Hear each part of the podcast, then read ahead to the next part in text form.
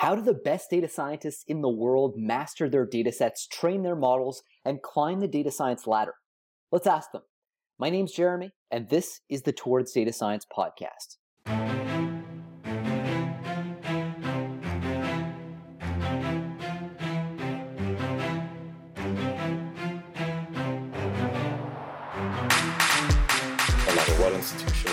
From. You can get access to the very latest research. We also have to make sure that we're constantly revisiting our foundations and justifying why we're using the methods we are. At that time, I said, and I want people to hear this, that you have worth and you have skills, and there's someone who needs that somewhere.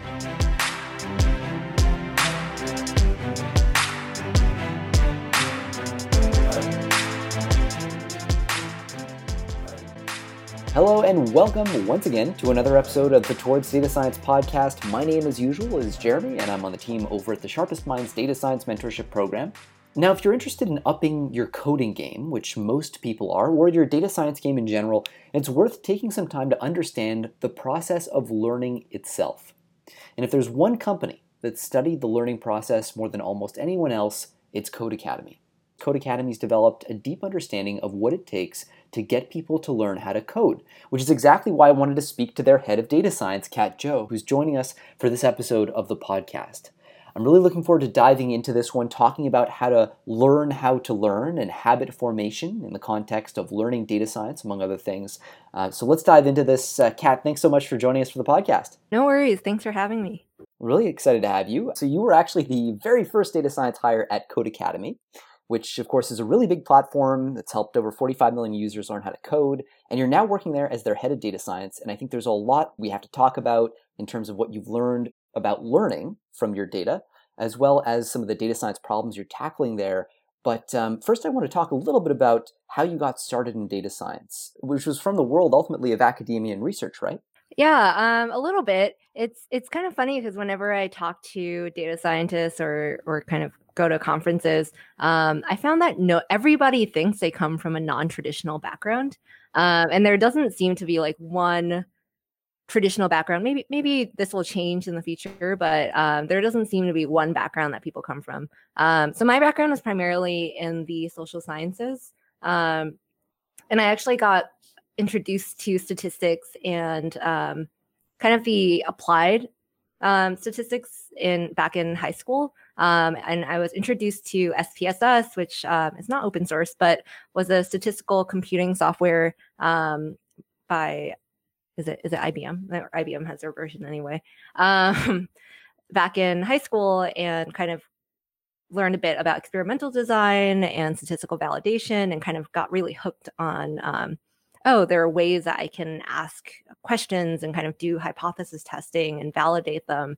Um, and that just seemed like a dream job to me. So that was back in 2008, 2009. Um, and a, a, few years before, um, I guess, like the term data science really took off. Um, and yeah, I, I, knew when I, I think the preferred term at the time was like quant. So uh, when I graduated college, I was like, okay, I know I want to go into some sort of quantitative role. Um, I would like the data I work with to be a little more human oriented than, say, like finance data. Um, what is there out there for me? Um, and I think at the time a lot of a lot of the data roles were still kind of back of office. They stuck you in a closet and you crunch numbers and they're like, just give me the numbers and go. so when uh, data science as it exists today, I think has evolved a lot. So that it's a lot more um, you're essentially a partner and trying to help people choose the right statistical approach, kind of asking and answer questions. So it's a lot of the core things that made me fall in love with the field um, like a decade ago, but it's a lot more um, collaborative, which I value in a job and just in life. Um, yeah, so to me, that's kind of my entry point into it. But the the biggest thing that I've noticed and always find funny is whenever um, people talk about how they got into data science, it's always like, yeah, I come from a non traditional background, and yeah, and I, I, I guess in a way that's that's somewhat to be expected, right? Given the fact that data science is this really new and nascent field. I mean, it's only been around even as a term for like under a decade. Yeah, I think it's um it's funny because if I, I, think now data science programs are starting to emerge. So the college that I went to was actually um, one of the first colleges, I think, to create like a data science program, and they had initially called it like passion based statistics, um, which I really loved that term of it. It was driven by you spend um, the semester choosing a research question and you really dive into it and use applied statistics to understand that question in different ways. Um, and it it turned into the first kind of um, big college, I guess, to have uh, data science as a minor. And I think a lot of colleges still don't have data science as a major, and a lot of places it's still a minor. Um, so it's funny because I think even people with data science majors, right? A lot of companies will be like, well, it's not, we don't quite know that much about those programs yet. So they yes. come from a non traditional background as well. That, that's right. Well, there's something to be said for specializing in a non data science area initially and having some kind of background, almost the weirder, the more exotic, the better, because you then gain an appreciation for the sort of subject matter expertise that it takes to formulate interesting questions in another area. Because when you ultimately are going to work at a company, like it's more important to be good at, at thinking of the right questions to ask than anything else because otherwise you're spinning your wheels and learning like if you if you really master one subdiscipline if you get really good at at earth sciences at sociology at, at what have you you understand just how how complex a given area can be once you crack it open and that understanding can then transfer over into other fields when you can treat them with a little bit more respect and then use the tools of statistics and data science that you've learned. Is that does that mesh with your experience? Yeah, I think so. Um, I think the other thing that I really love too as a hiring manager is when you have a team that comes from different disciplines and different backgrounds, you just have a stronger team. Um, like if you have a team of of only people who came out of statistics programs or only people who came out of like comp sci programs, you're not going to have people who are thinking about things from different angles. Um, and that that kind of like brainstorming process, that collaborative brainstorming process is so important um, for strong data science teams where you have um, I, I like to think about it as like the it's impossible for one person to be an expert in like everything of both like breadth and depth right so um, if you have people from different backgrounds and you're kind of supplementing um, each other's gaps of knowledge and kind of learning from each other. Um, and the way that I think about it is you're collective collectively building a really strong like repository of knowledge um, with this like team of people. And it, it, just makes for a better learning environment when like you have someone on I, on my team at data science or at um, Codecademy, for example. Um, we have a, like half the team came from larger tech companies, and then we have a few people who who transferred from um, internally from other teams who then have like a lot of great knowledge about Codecademy as a product. Um, and then we have some people who are stronger on like the engineering and programming side. Um, and one person in particular who's like a huge Bayesian statistics nerd.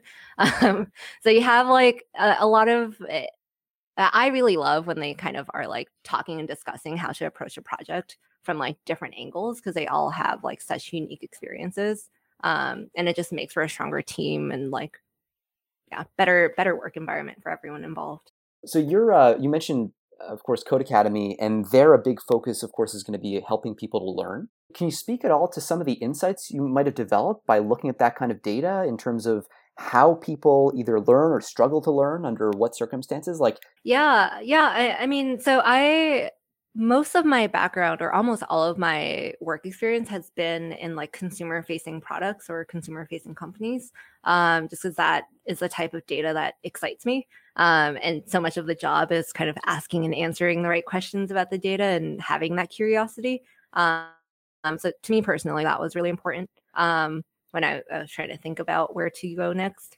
um, and I think for Codecademy, it's it's there's such a human element to the data, um, as you said, of learning like what helps people learn, what helps keep people motivated. Um, and um, there are a few interesting that things that we found. I, I, think for one, so I'll break it out into two. So one is kind of the the like learning piece of like how do people learn, what keeps people motivated, and the other piece is like what are people learning and what is the future of technology and the future of like work.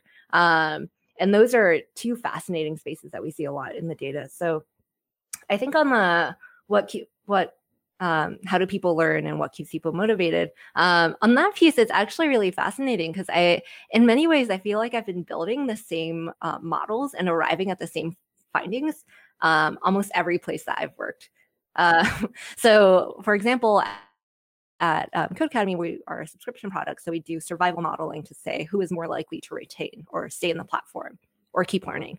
Um, and two jobs before that. So before Codecademy, I was at JetBlue, but before that, I worked for a gym um, or a chain of gyms called New York Sports Clubs. Um, we also had, have different or had different locations around um, primarily the east coast of the US, but it was a lot of the same findings where it's like, okay, um, people who binge content, uh, that holds less value than someone who is a regular learner. So habit building is good, um, but kind of these short bursts of activity uh, doesn't really do much for kind of long-term learning and retention of knowledge or um, kind of product stickiness if you think about it through a um, business perspective.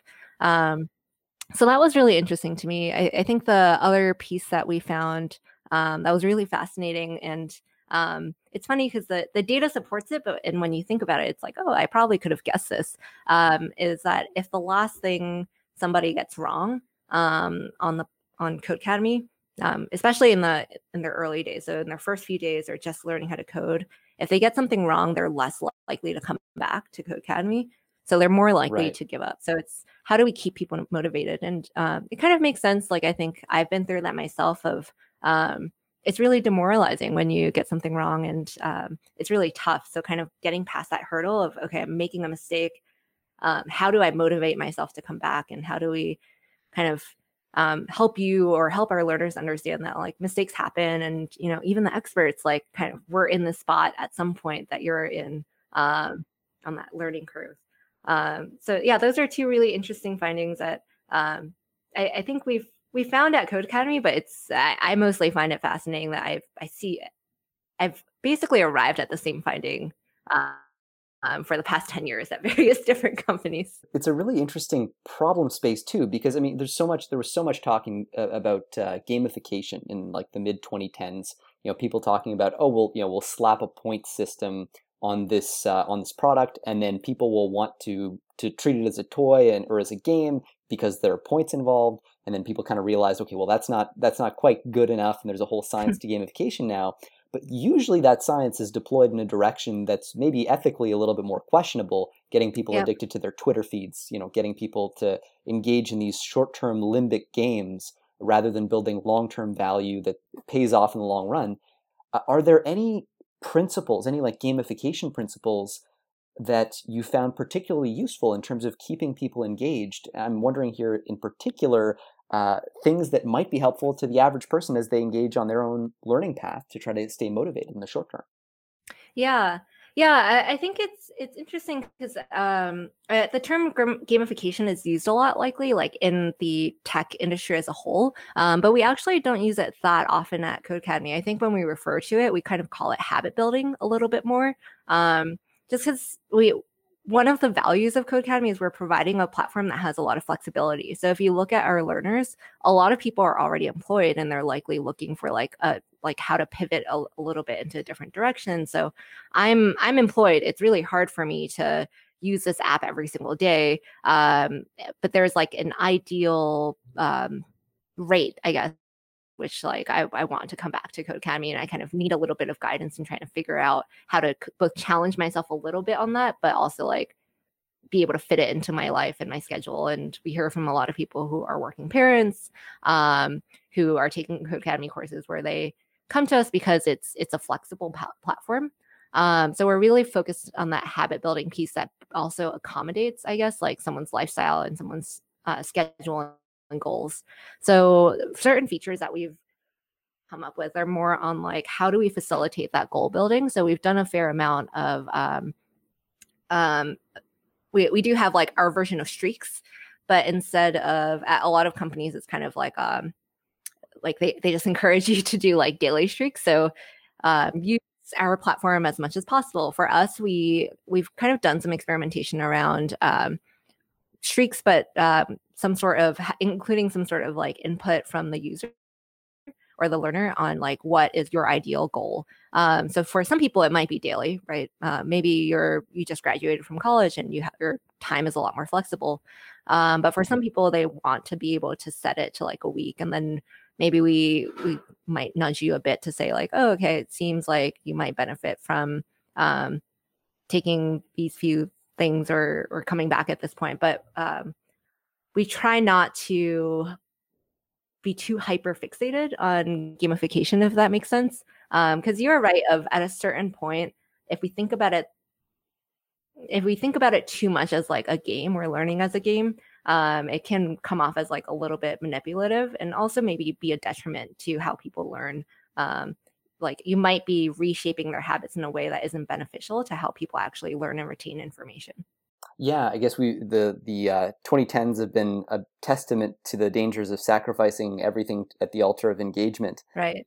You're asking users to say okay, here's who I want to be in this much time, or this is what my timeline is, this is how I'd love to see myself in the future, and then translating that into like a short term set of incentives. So we expect you to be on the platform, you know, this many days a week or, or for this many weeks in a row, something like that. Yeah, yeah, and I think we found that in our research too, as well as um, as well to support data to support that. So when we look at like who is uh, more likely to retain or who is more likely to feel like they achieve their goal, um, and basically who is a more effective learner the rate of activity tends to be if you look at that um, curve it's not it's not like linear of like the more content that you consume or the more courses that you take um, or the faster that you get through the courses uh, the better of a learner you are um, there's actually kind of this sweet spot of if you um, are not learning if you're so if you're not learning how to program and practicing at least like um, every once in a while right then you're not going to pick up on that information. Um, but at the same time, if you kind of go through it too quickly or go through too much too quickly, then you can forget it pretty quickly as well. um, so there's this kind of sweet spot in the middle that we try to um, we've thought about in different ways how to encourage people to think about that. It's a it's a tough problem because humans are are different, right? So that that sweet spot might be slightly different per per person or per segment of user. Um, but I think it, it it kind of holds true and it it makes sense when you think about it logically too of like I there is a general kind of range of like if you go above this amount, um, you're likely going to forget everything that you learned. And uh, yeah, I, I, kind of think about it as like cramming back in school, right? When you yes. cram for a test. um, I've been in that trap many times. um, if you cram for a test versus kind of you know, um, making sure you're studying like every night a little bit um, and basically building regular good habits, um, you're more likely to ace that test than if you kind of forget about it and then cram every few weeks whenever that um, midterm is coming up. That makes makes perfect sense. And and now one big part of, of data science and data analytics, of course, is as well defining metrics. And I think this whole conversation is sort of implied every time you say, you know, we um, we know that users who behave like X tend to do better. That is presumably measured against some metric, and the process of identifying that metric is such a big part of the data science, data analytics exercise. Can you share some insights into what kinds of metrics did you end up settling on, or have you settled on, and what was the thought process that went into defining those metrics? Yeah, um, so I, I think that's this is true at like every single company virtually. So I, th- I think even um, I think a lot of people when they think about data science teams, um, kind of like the AI and like ML like applications get the most press um, and is the most buzzy. But if you look at, I think um, Airbnb had a good article about this where they have like um, data scientists working on analytics as a track, inference as a track, and algorithms as a track. Um, and I the vast majority of their data scientists, I think like 70 or 80% work in analytics or inference. Because um, if you think about it, the vast majority of business problems are going to be in those two domains. Um, there's, we, I, I, found this in my own career. Like it, it's it's pretty rare to come across a data set that's model grade um, of all the data that could exist. Um, but yeah, so metrics definition. Um, it's it's tough. I, I would say it's one of those things that seems like it should be fairly easy, but in reality, it ends up being a lot harder than you would assume it to be. Um, there's a lot of there's this like joke in data science where it's like 99% of data science is choosing the right denominator. Um, and I think this is true for metrics. Um, but if you think about it, it's also true for like machine learning, right? Cho- defining and choosing the right sample population um, makes for like accurate science if you if you choose a wrong sample population, then everything that you do after that can be skewed or become farce. Um, but yeah, as far as metrics themselves, uh, this is something that we still, to be honest, I, I think are trying to think about how to refine um, every day.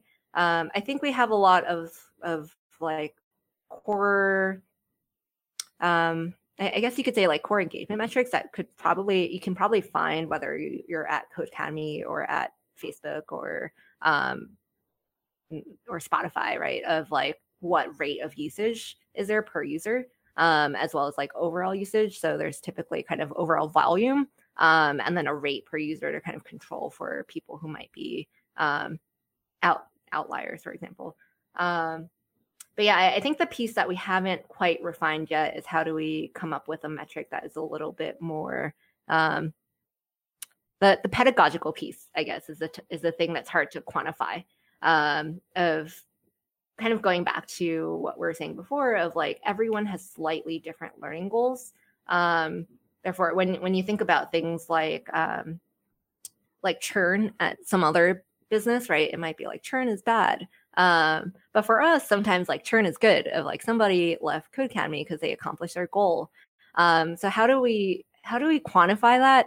Um, and I, I, think that's the thing that's that we're still struggling with and trying to refine of um, kind of that quantitative and qualitative at the same time and trying to strike a right balance of we created this metric and this number that gives us a good signal while taking in that human kind of element and all these other considerations that are hard to to put into concrete numbers. Well, and, maybe this speaks to an interaction that I guess often gets overlooked or sometimes ignored, and that's the idea of the interaction between the data science team and the product team.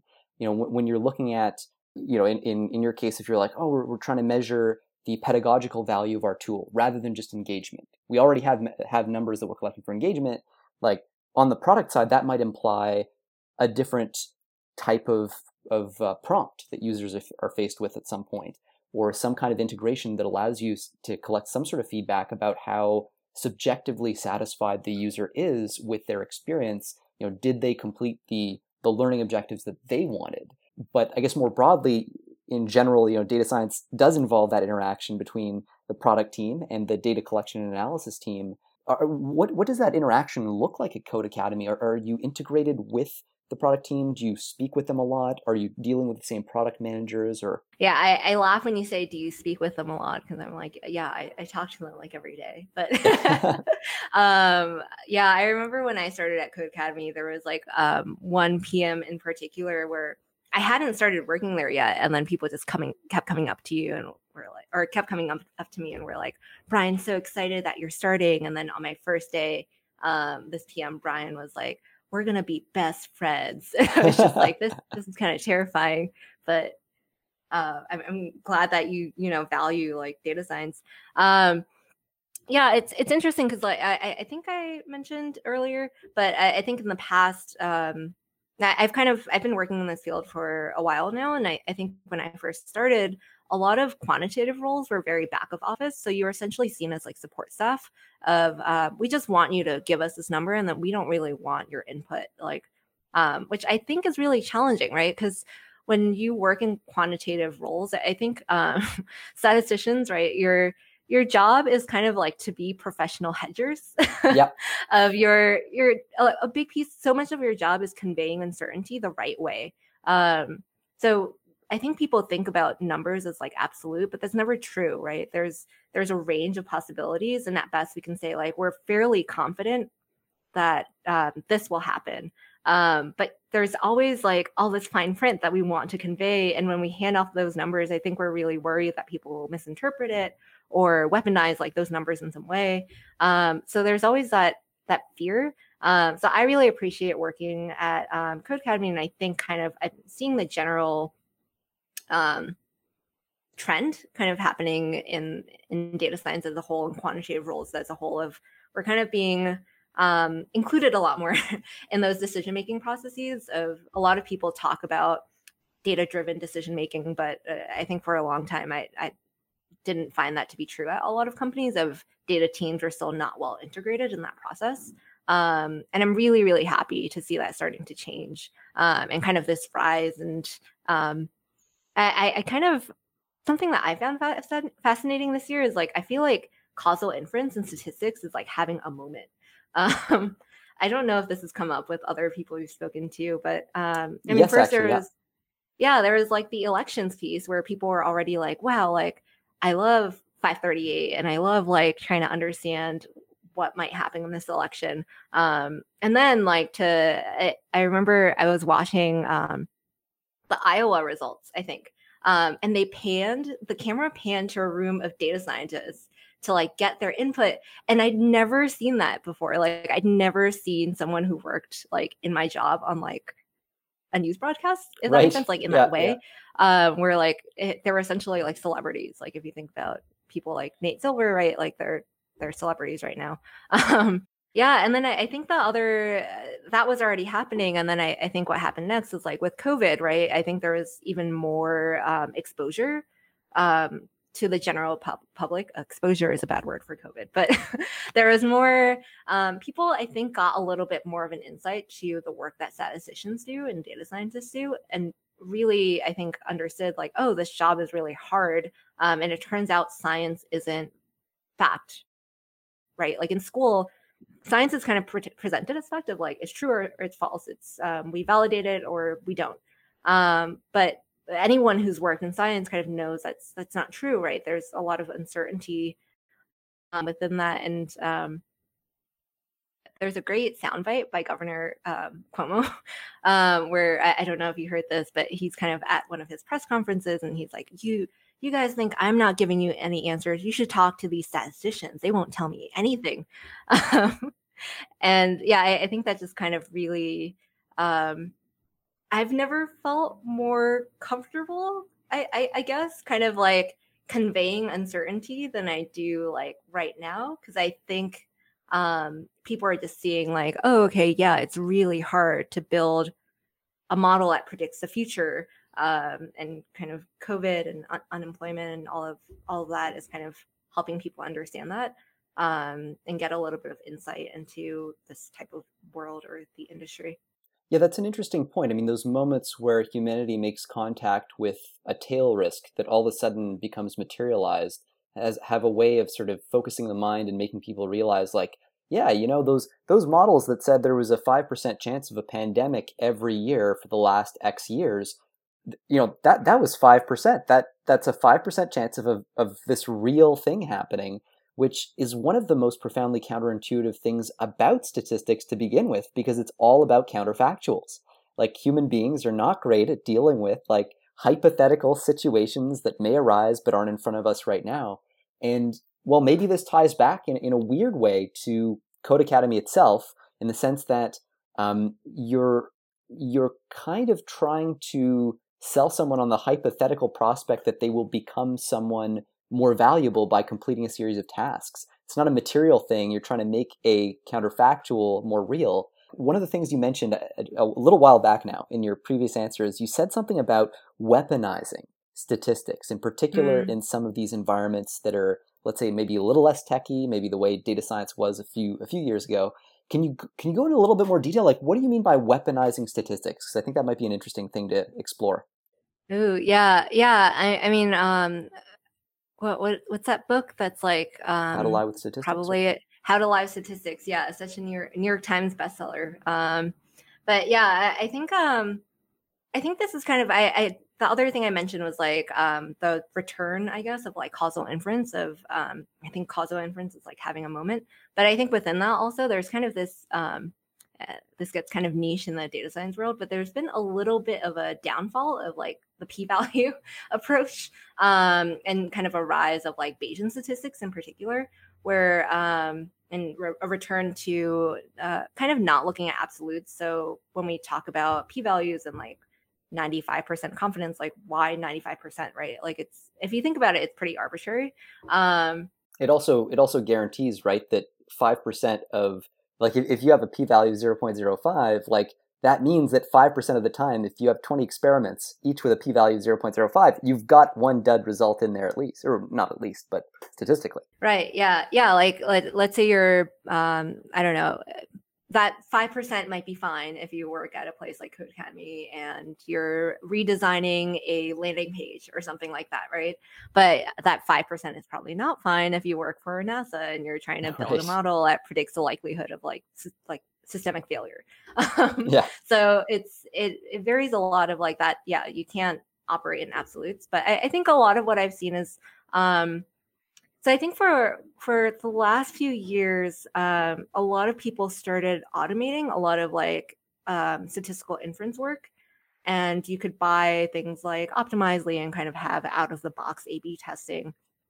Um, and sure, it worked. It, you got numbers, but like uh, there's the interpretation piece was kind of lost when you just worked in absolutes of like um, there are a lot of companies that, for example, have such low web traffic that they theoretically can never achieve significance at like the 95% level.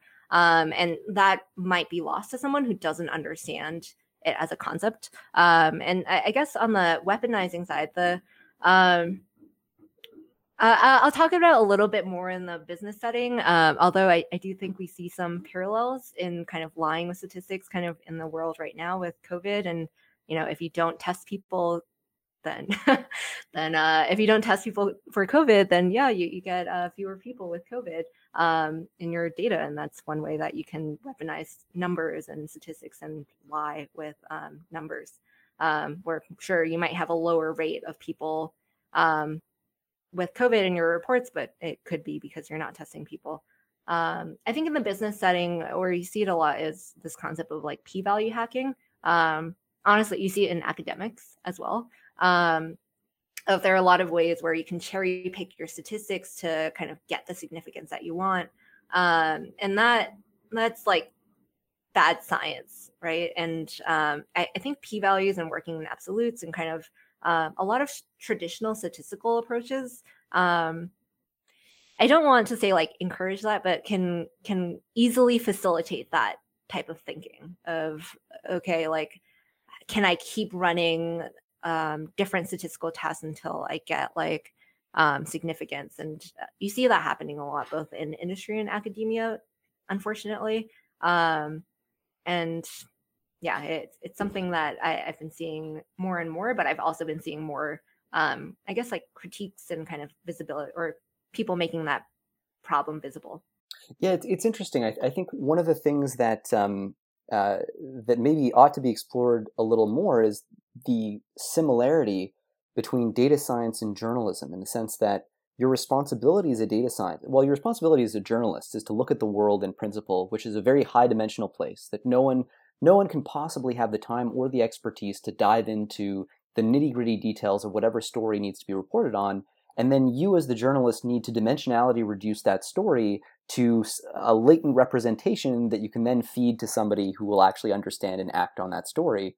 Um, a data scientist, in a way, is doing something similar, and to some degree, I guess you could argue the failure modes of both are going to overlap quite a bit. Uh, data science, just like journalism, data science can become uh, political in the in the context of an office, even where you know if you have a manager who really wants to gun for a particular A/B test or who believes in a feature, um, you know, having that pressure, having that person breathing down your neck, maybe you run a certain kind of A/B test that in the back of your mind, you know there's a bias towards a certain kind of outcome. Um, I mean, is is that part of what you've perhaps seen in other other settings? Most likely not not Codecademy, of course, but I'm thinking here back to you know, maybe your back office days doing stats for uh, behind the scenes. Yeah, I mean, I, I, think it can happen anywhere, and I, I, think even like data scientists, right? Like, of course, we're prone to bias as well. We're human, so if I see like a hardworking team of like coworkers at Codecademy working on this new feature that they're really excited about. Part of me really wants it to do well as right. you know, like well, like like them. So um I, I think it's it's like a fallacy to think that like um people in quantitative roles like don't have their own biases. Um, there are a lot of conversations right now about kind of bias in technology and bias in data science as well. Um, but yeah, I think um, I think about my job and kind of the job of data scientists as uh, and i think this will become increasing increasingly common um, with the automation of a lot of the implementation um, piece is that our job is essentially assessing the problem and choosing the right approach and kind of preventing um, bad takes on numbers and bad takes on statistics and basically preventing bad science. So um, so much of our job is or so much of my job in recent years i think has become a lot more catered towards like that education piece of partnering with like a product manager or um, um, yeah the statistician who's partnering with governor cuomo, cuomo to like help them understand what do the numbers say and how much confidence do we have in these numbers and how can i make sure you kind of have all the information you need and understand all the different angles and approaches of looking at this to make the right decision.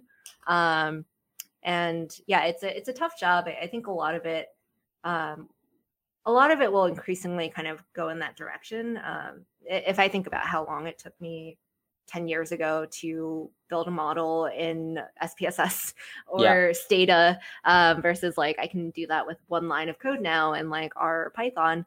Um, a lot of the focus now is less on the implementation piece because it's it's become automated and it's so much faster and it's more on the interpretation and um, the thinking and the explanation and um, education piece. So um, i really love it personally. Um, I, I, didn't i didn't like sitting there waiting all day for like my code to run. Um, i love that i can do things with one line of code instead of like 200 so I, I think it's great, but I, I think a lot of people um, are, are still kind of a lot of people are still trying to to figure out their role as data scientists and their role kind of in that partnership. Right. And actually, this is a, a theme that's come up a lot. Every time I, I, do one of these interviews, I get one of two responses when I ask the question, where is the field going? People will either say, uh, what you just said in terms of like, yeah, it's going in the direction of valuing communication, exploration, experimentation, essentially the almost the scientific philosophy of these experiments. And then the other answer is, well, it's going into this more deeply technical engineering direction where everything is about deployment and DevOps and software engineering. And it's sort of it's sort of interesting to see that forking out as what was once this more integrated data science role starts to get separated out into tool building and then tool exploitation, which feels like a natural kind of equilibrium point going forward. I, I wonder, I mean, I wonder if we're going to keep calling that all of that data science, or if we're going to evolve a term for the sort of like more business focused data science uh, problem set. Yeah, yeah. I mean, I think um, uh, I this is something that I that I feel like this conversation comes up all the time of like job titles and um, you know what's the difference between like an analyst versus a data scientist versus like an ML engineer. Um, and I I don't love these conversations because I think it causes more like alienation than good. Um, and I, I, think honestly, the people who care the most are um, the people who don't work in the industry, um, and the people that ends up hurting most are the people who are trying to break into the industry.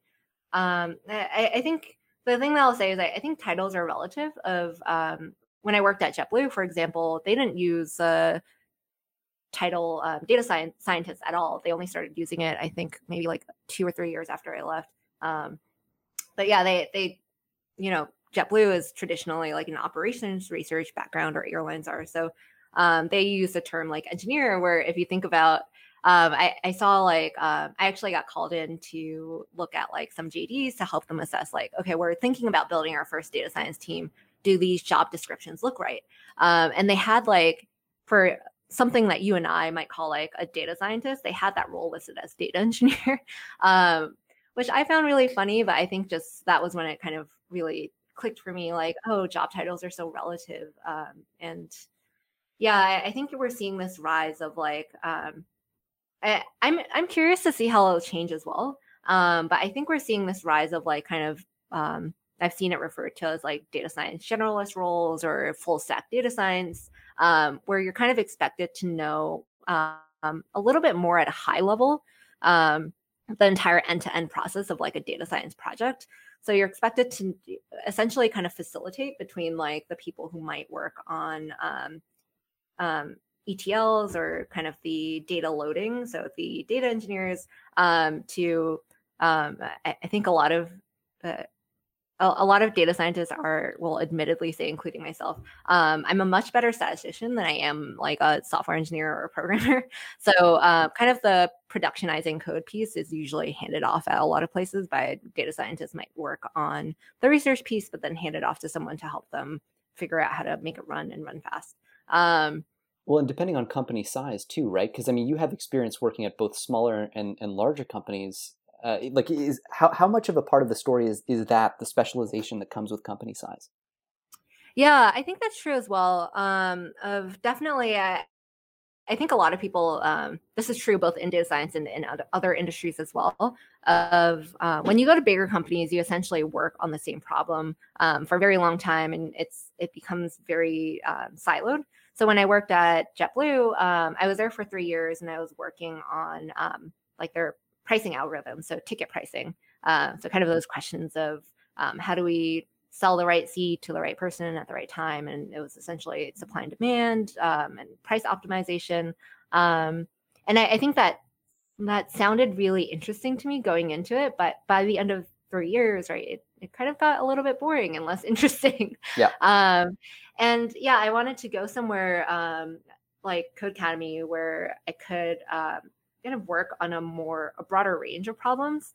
Um, and kind of see the the life cycle of a data science project from end to end and kind of have um, more autonomy over the where that project goes and the direction of that and how data science is applied at the organization um, and uh, yeah it's it's uh, i think there's a time and a place for for each kind of I I strongly encourage people to kind of think about working at big companies or small companies, kind of depending on what they're looking for.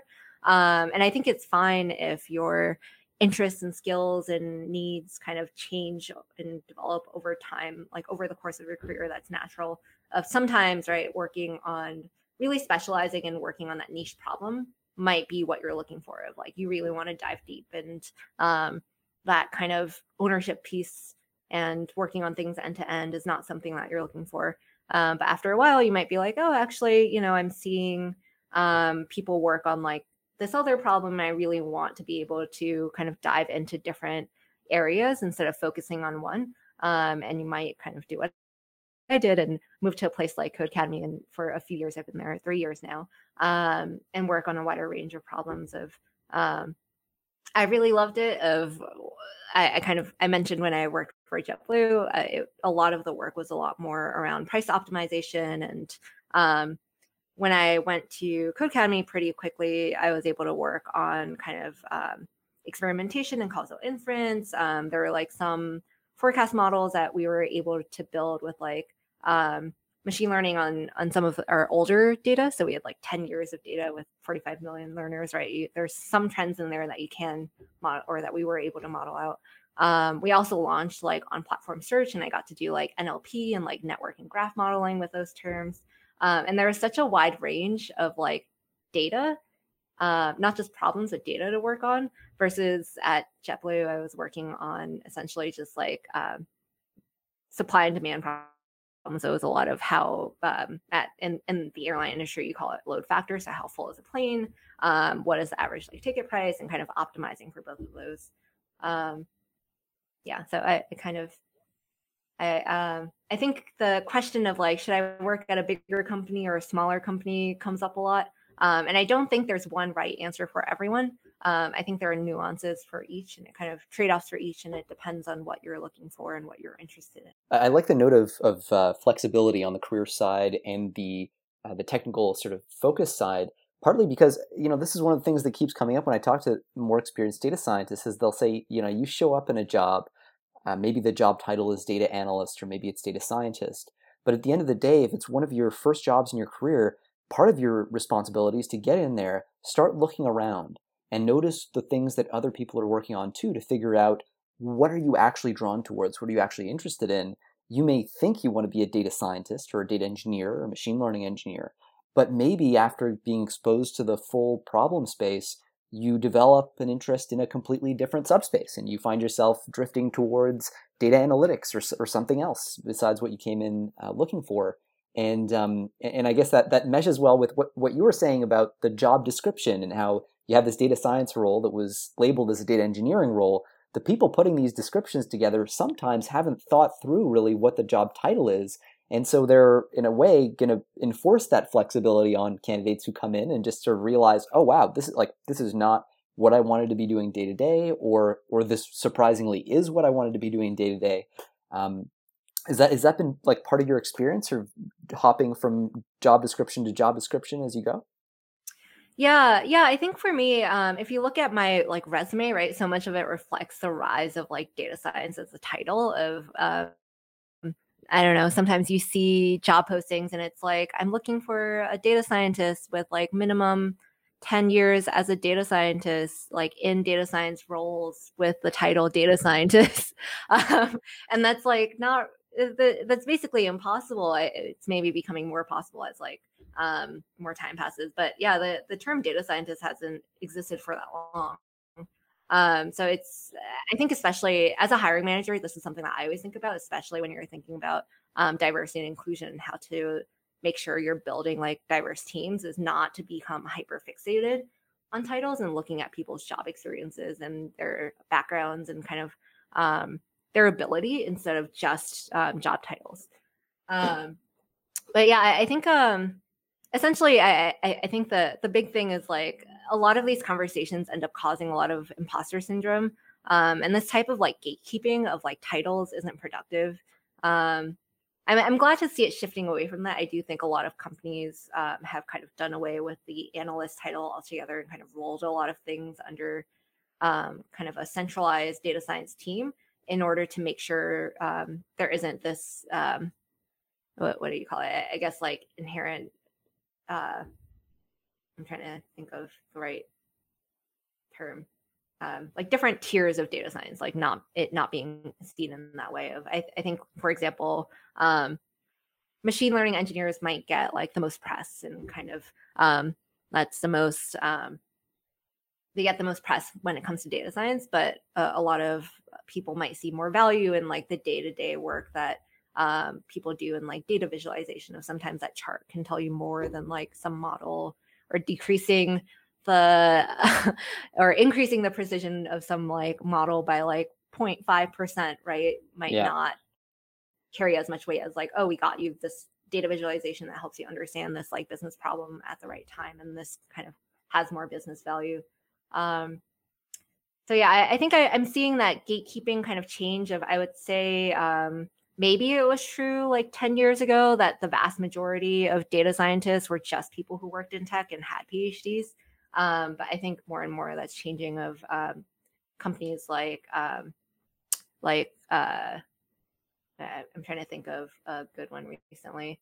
I think lyft recently talked about this. They got rid of the analyst title and rolled everyone under um, data scientists um, etsy i think did the same. Facebook did the same. Um, and a lot of smaller companies therefore like have to follow suit. Um, so i'm really glad. I, I, think it's kind of helping with um, doing away with the gatekeeping is just better for everyone involved. Um, kind of going back to like that diversity of thought ends up being really um, important on data science teams. So if you have a team of just phds right um, I, I think there's this like stereotype that like oh phd students aren't that great at like business communication because they don't have ex- exposure to that. So maybe like rolling people who would traditionally be in analyst roles under the same umbrella means people can learn from each other. I suppose at the end of the day too the um this speaks to the importance if you're job seeking of of being drawn more by job descriptions rather than job titles because that's where that's where all the the meat is hiding. That's where all the insights about your day-to-day work are hiding right? I think titles and credentials, unfortunately, do matter, um, especially if you come from some sort of marginalized background. Um, so I, I, don't think titles don't matter at all. And uh, but I think um, let's say you're trying to get your foot in the door and getting that. Um, there's been an influx of people kind of applying to these entry level data science roles. You have like people graduating from programs, um, grad school programs, boot camp programs, um, making transitions from other jobs so it's it's really competitive. So let's say you it, you can't find or you're having trouble finding that first entry level data science job, it might be beneficial to look at other alternative job titles. Um, but yeah, I, I, do think job titles are really important. And I think the onus is on employers, honestly, to value and kind of really think about um, making sure job titles are reflective of the job that you're doing. Um, I've seen a lot of jobs where you know your your job title is like analyst, but you're expected to like run models, and that seems like ridiculous to me. yeah, well, and I, I guess there's um because I've seen sort of the flip side of that as well, where it, it seems as though some companies uh, take a um, s- somewhat, in some cases, downright cynical view of taking jobs that are, say, analytics focused that don't involve model building. Um, they know that people are excited about model building, and so they'll they'll slap the data science title on those jobs in order to suck people into applying to them because they get a higher caliber of applicant. And um, and I, like I think there are two sides to the coin where you know you can have false positives and false negatives, and they have different impacts on job seekers. The disappointment that comes from realizing only too late that what you thought was a data science role or something that you were really passionate about or, or that you thought you were passionate about because as we've discussed right you're constantly in this process of discovery you might learn that you're really you know into whatever you're, you're doing um, but but that aspect especially especially in when it comes to recruitment and the early stages of that um, sort of a uh, candidate onboarding funnel uh, I, I, think it's something that uh, the field's still figuring out how to deal with but uh, to some degree so job descriptions i think being specific and job titles being specific, distinguishing between you know you're going to be doing visualization and you're going to be doing modeling. Um, do you see value in in that respect? Yeah, yeah. I think the the philosophy that I follow and the one that I kind of encourage other companies to do as well um, is is kind of one where you have a centralized data science organization so that you can all learn from each other. It's never a great feeling to work at places where teams are too siloed comma whatever skill they're looking for. So data scientist, comma analytics, data scientist, comma inference, data scientist, comma um, like NLP. So it it's um it kind of gives you a sense of like here is the specialty that we're looking for. Um, but we still value you equally as a person who's working on like a um on a on a research problem yeah, that's interesting. So you sort of like you're you're giving the title and then you're you're adding a qualifier, which is sort of an interesting way to to um, navigate that that landscape. Yeah, like if you think about software engineering, you would never say I'm hiring a software engineer and not at least specify like, okay, we're we're kind of uh, looking a little bit more for like front end or back end or yeah. um yeah, there's full stack, but then you would say like I'm looking for a full stack engineer. Where uh, it's similar for us, where we're a small company, so we're looking for generalist. So we'll we'll kind of say, um, or in a lot of the job postings, we'll we'll put that we're looking for like a generalist role. Um, specific about like the types of skills you're looking for and the expectations is super important um, to make sure it's a good mutual fit. Um, at the same time, though, I, I will say I think there's a the hyper fixation on like I you're only a data scientist if you work on modeling problems, and I only want to work on it's just unrealistic and um, I'm sure you have heard this on your podcast time and time again from a lot of different people, but um, I think uh, Roger Peng on on their podcast also talked about this as well, where it's like, well, if data cleaning is like 90% of the job, then isn't it just a job? Um, and I, I, think that's something that we have to remember too. Of um, whatever helps you kind of feel a little bit better about it. I, I think um, going back to that common joke of 99% of data science is choosing the right denominator, right? Um, it's kind of a silly way of thinking about it. And, um, but I think when you're really thinking about it, right, when you're choosing the right denominator for either um, some metric in analytics work or um, some data set for like training a machine learning model, right? You're trying to define the right sample population, and that's tough. Like that is science. Um, so I I think that um, I'm seeing companies value that work more and more of like the data science work and the thinking piece over just the implementation and optimization of like how fast is your code run piece. Um, and yeah, I, I love it. I'm I'm super happy about it. um, I, I think um, yeah, if our job was just like optimizing code to run fast, then we should likely just be software engineers instead of instead of data scientists. Um, but yeah, Interesting. Well, thanks so much. I mean, I think the the um, the discussion around job titles is so important, just because it's it's such a big part of so many people's thought process as they try to navigate their own job search, or or once they're in their career, trying to optimize for what that next step's going to look like. Uh, so I really appreciate your your insights into that, your insights into how things are working at, at Codecademy and uh, the metrics you're choosing, all that stuff. I think that's really really important for people to understand what life looks like under the hood at some of these uh, some of these organizations. So thanks so much for making the time, Cat. Do you have a Twitter handle that you can share so people can follow you? Um, yeah, I, I, think also I'll, I'll make a quick plug for um, data science Twitter as a whole, um, and more generally the data science community. So I, I think um, I, I, know a lot of people follow towards data science who are either currently data scientists looking to continue growing in their careers, or people looking to break into data science. Um, and the biggest thing that has really helped my career is taking advantage of the data science community. Um, I think it's a really like kind and uh, open network of people who just want to share and learn with each other. Um, data science Twitter is great. Um, my my Twitter handle handle is Catherine C A T H E R I N E Z H. Um, but yeah, I, I think um, one of the biggest tips I have for people. Um, I heard it from someone else, but I can't remember who it was. I, I heard it from someone on data science Twitter. I'm pretty sure, but the best tip that I heard, um, kind of in learning and propelling your career, is follow kind experts. Um, so if you think about some of the biggest figures in data science, like um, Hadley Wickham or Jenny Bryan over at RStudio, right? They're they're really kind people, um, and you'll often see them sharing about their process on Twitter. Um, and kind of offering advice and being open about when they make mistakes too, so you feel a little bit better about your own imposter syndrome.